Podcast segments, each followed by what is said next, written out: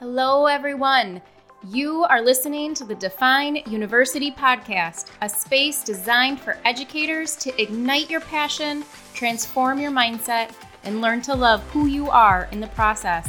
My name is Lindsay Titus, and I am here to share simple yet strategic steps each week with you to build your momentum into creating a life full of purpose and passion. The time is now. Let's dive on into today's episode.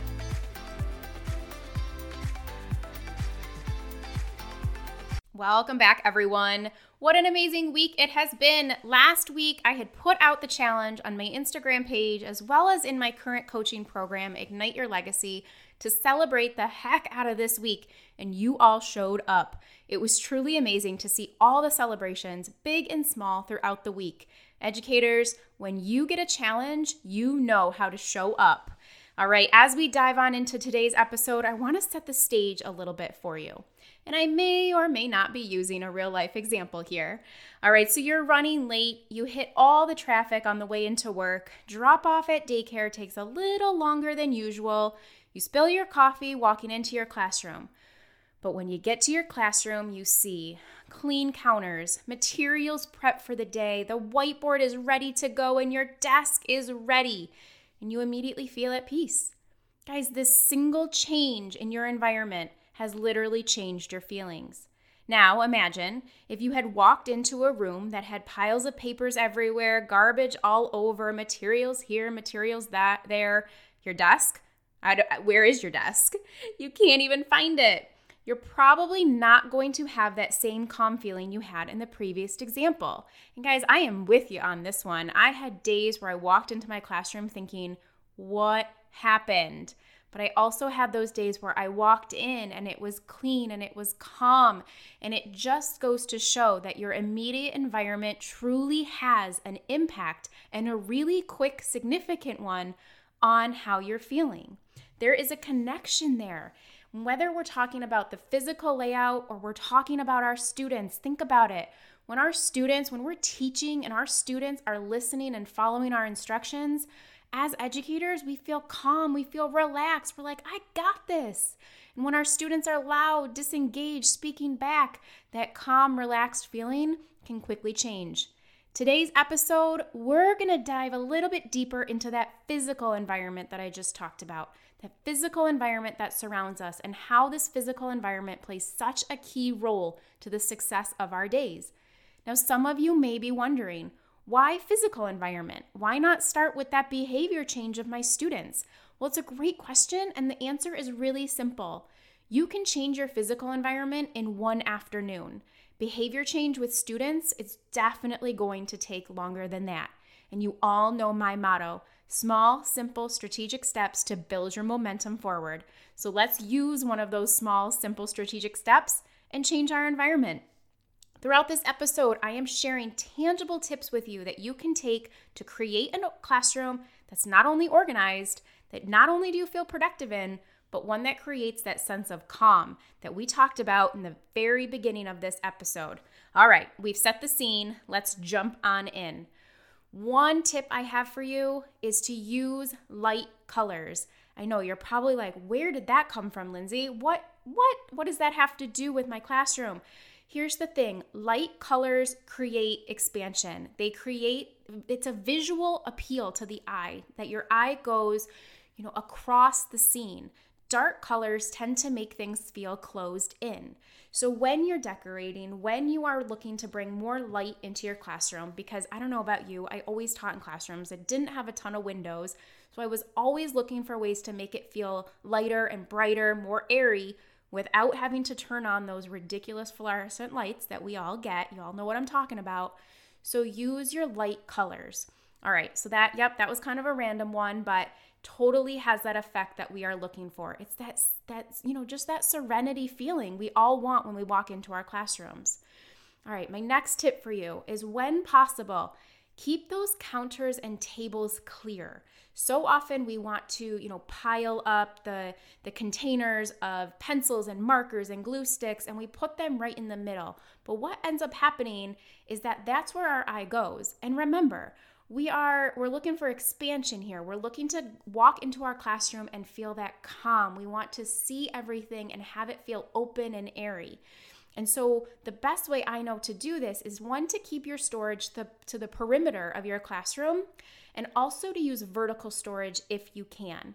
And by the way, this tip works great at home too. So often we want to put, you know, those decor items in the middle of your island if you have one or in the middle of the coffee table, but it more times than not, it ends up feeling cluttered. I don't know if you feel me on that one, but I found if I moved those pieces to the outside of the room or kept them in one area for like a decoration area, it totally makes my my eye go to the outside of the room, which makes it feel open, which makes it feel expansive. So, there's an extra tip for you.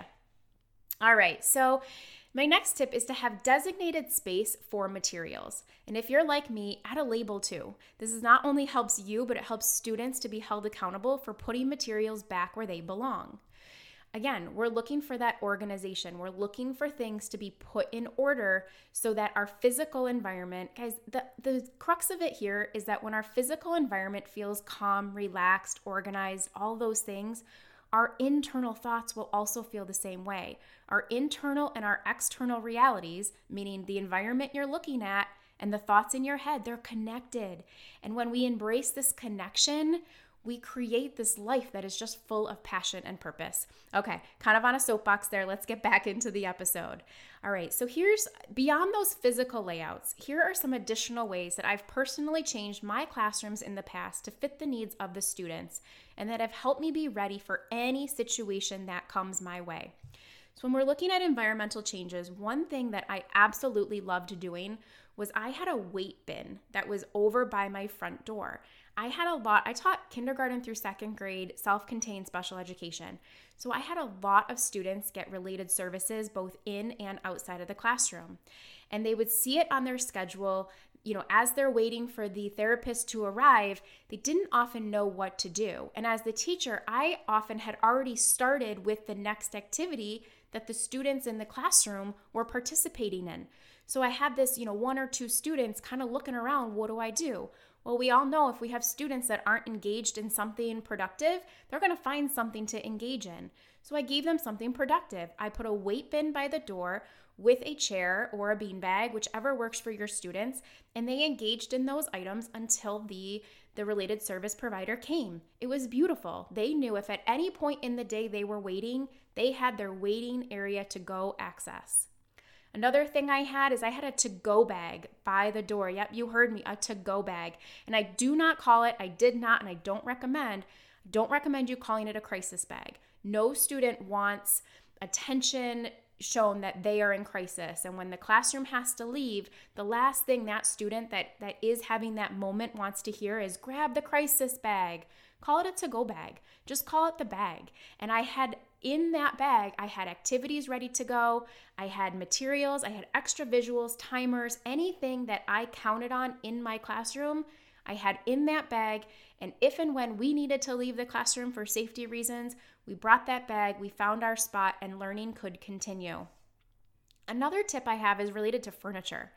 So, when you have either your desks, your tables, your chairs, make sure that they fit the, the size of the student you have. So, one thing I notice in a lot of classrooms is that I, ha- I see a lot of students that maybe are on the shorter end, and I, I feel for them because I am too, is that when they sit, their feet can't hit the ground. And what that ends up happening is that their feet then dangle. Well, when your feet dangle, we naturally want to bend forward so our feet hit the ground. Well, guess what? If you're bending forward, you can't sit up straight. And how often, as educators, do we tell our students, guys, sit up, you know, good posture?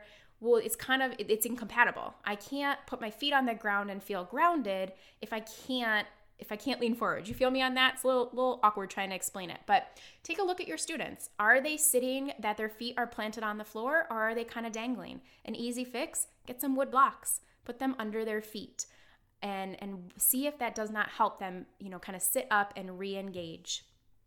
All right, let's talk about materials. Can't talk about physical physical environment with the materials in the room. And I I'm going to share a story with you. So as a first year teacher, I had a student that pretty significant behaviors, property destruction, throwing materials, tipping over tables, and one thing that he always went for was scissors. And I kept going, you know, to my I'm going to emphasize first year teacher here. I kept going to my my mentor and my supervisor, you know, my my principal and saying, I got I got to he's got to be better with scissors. Like we need them in the classroom. I'm, you know, it's kindergarten through second grade. He's got, he's got to be safe. He's not safe. And my I remember distinctly a principal looked at me and said, "Okay, so what are you going to do about it, Lindsay?" Clearly, he does this with scissors. That's what he does. What are you to do about it? And I was like, "Oh, you're so right." So what did I do? I went out and I bought some lock and lock containers, you know, the ones, the plastic containers that you really have to like push down the sides. So I not only put all the scissors in there, but I also then put them away. Two simple steps, but it took the the ability to throw scissors away. And we didn't work with scissors for a little while. Didn't mean forever. We just didn't do those cut and paste. And if he had to cut, we cut for him be ahead of time because again, I think there's nothing worse than doing an activity for a student in front of a student.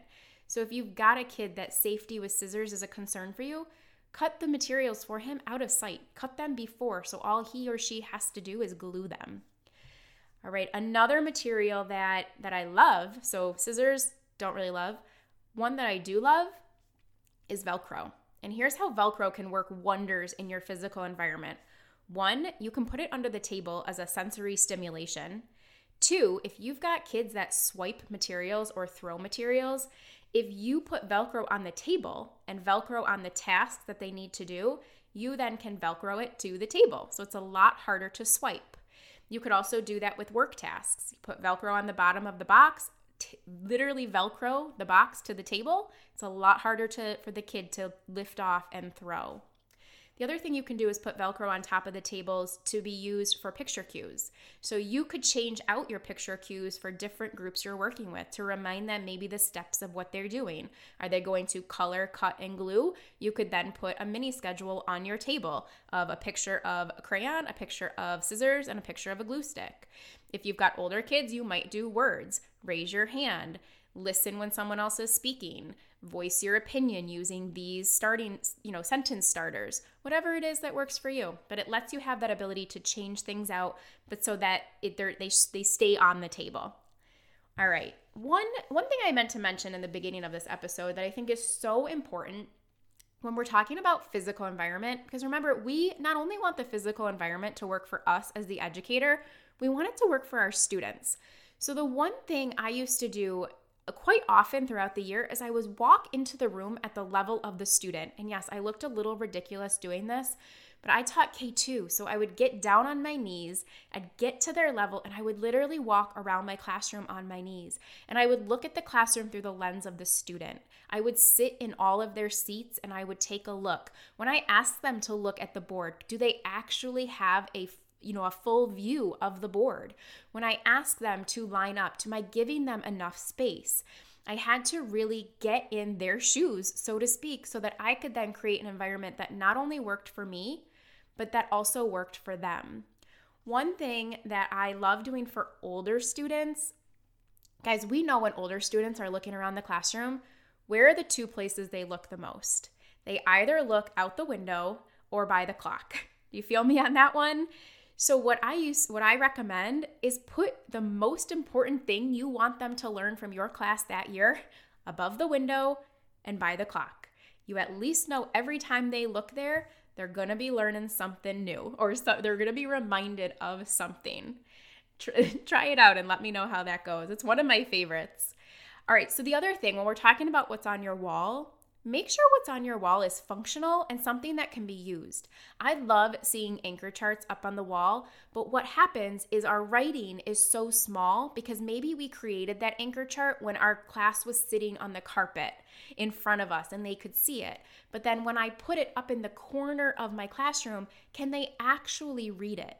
Remember, anchor charts are meant to be visual representations of things we've learned. So if we want our kids to access them in a functional way, They've got to be able to read it from anywhere in the classroom.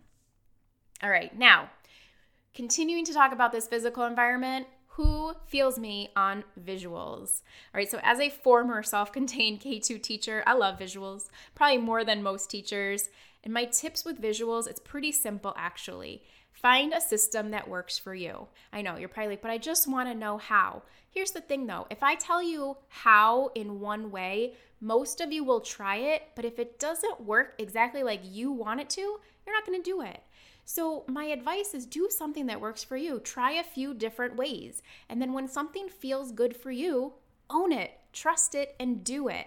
For me, my biggest tip was that I always made extra. I always kept extra visuals ready to go because they get lost. They get destroyed, they get thrown out, they get wet. You name it, it happens. So make extra. Make extra token boards, extra contingency maps, extra mini schedules. Those were always my go to resources. You know, I used to be the teacher that if I you know saw something out in the store i had to buy it and i always thought that it was i need more i need more i need more. And what i actually realized is i don't need more i need less. And i need things that are to work for me in a variety of settings. Token boards they can work for any single thing you are working on a student with. Blank contingency maps i can fill those out at any point in time. Blank mini schedules, I can take any activity and break it down into its steps, and I am ready to go with a visual. So it's not always about more, more, more. I'm going to encourage you to actually do the opposite. Less is less is less. All right, so I've also found simpler ways to use the materials I have. My thought is if I can buy one thing and find 10 ways to use it, isn't that a win win? For me, that's pretty amazing. So, my top three resources to share with you a mini dry erase board. Whew, these are so impressive.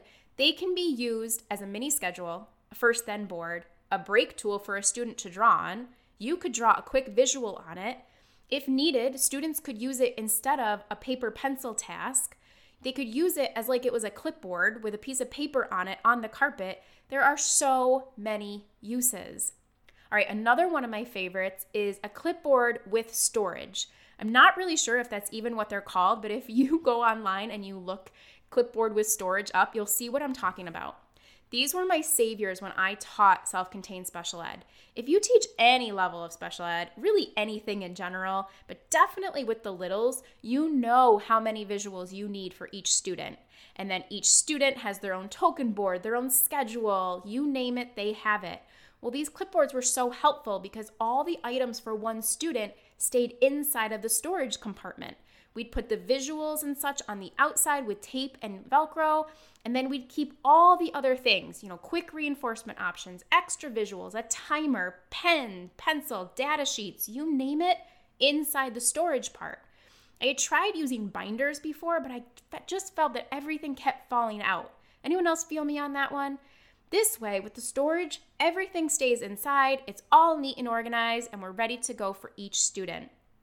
All right, one last go to resource of mine was a simple deck of picture cards. You know, the decks you can buy at the dollar store that have 50 cards or so with different pictures on it?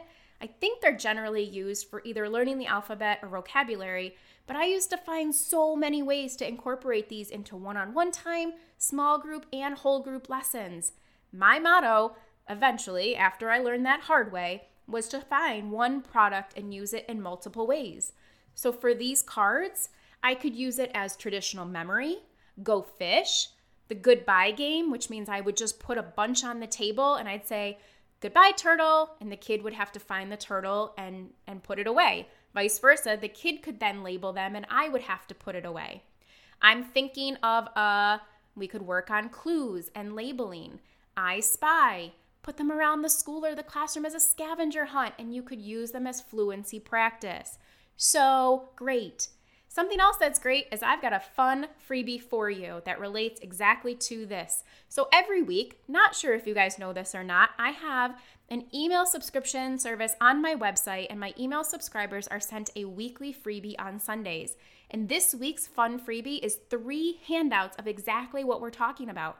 I'm sharing three sheets that I'm calling Think Beyond Sheets that give alternative ways to use three pretty common resources in your classroom picture books, picture cards, and puzzles or file folders.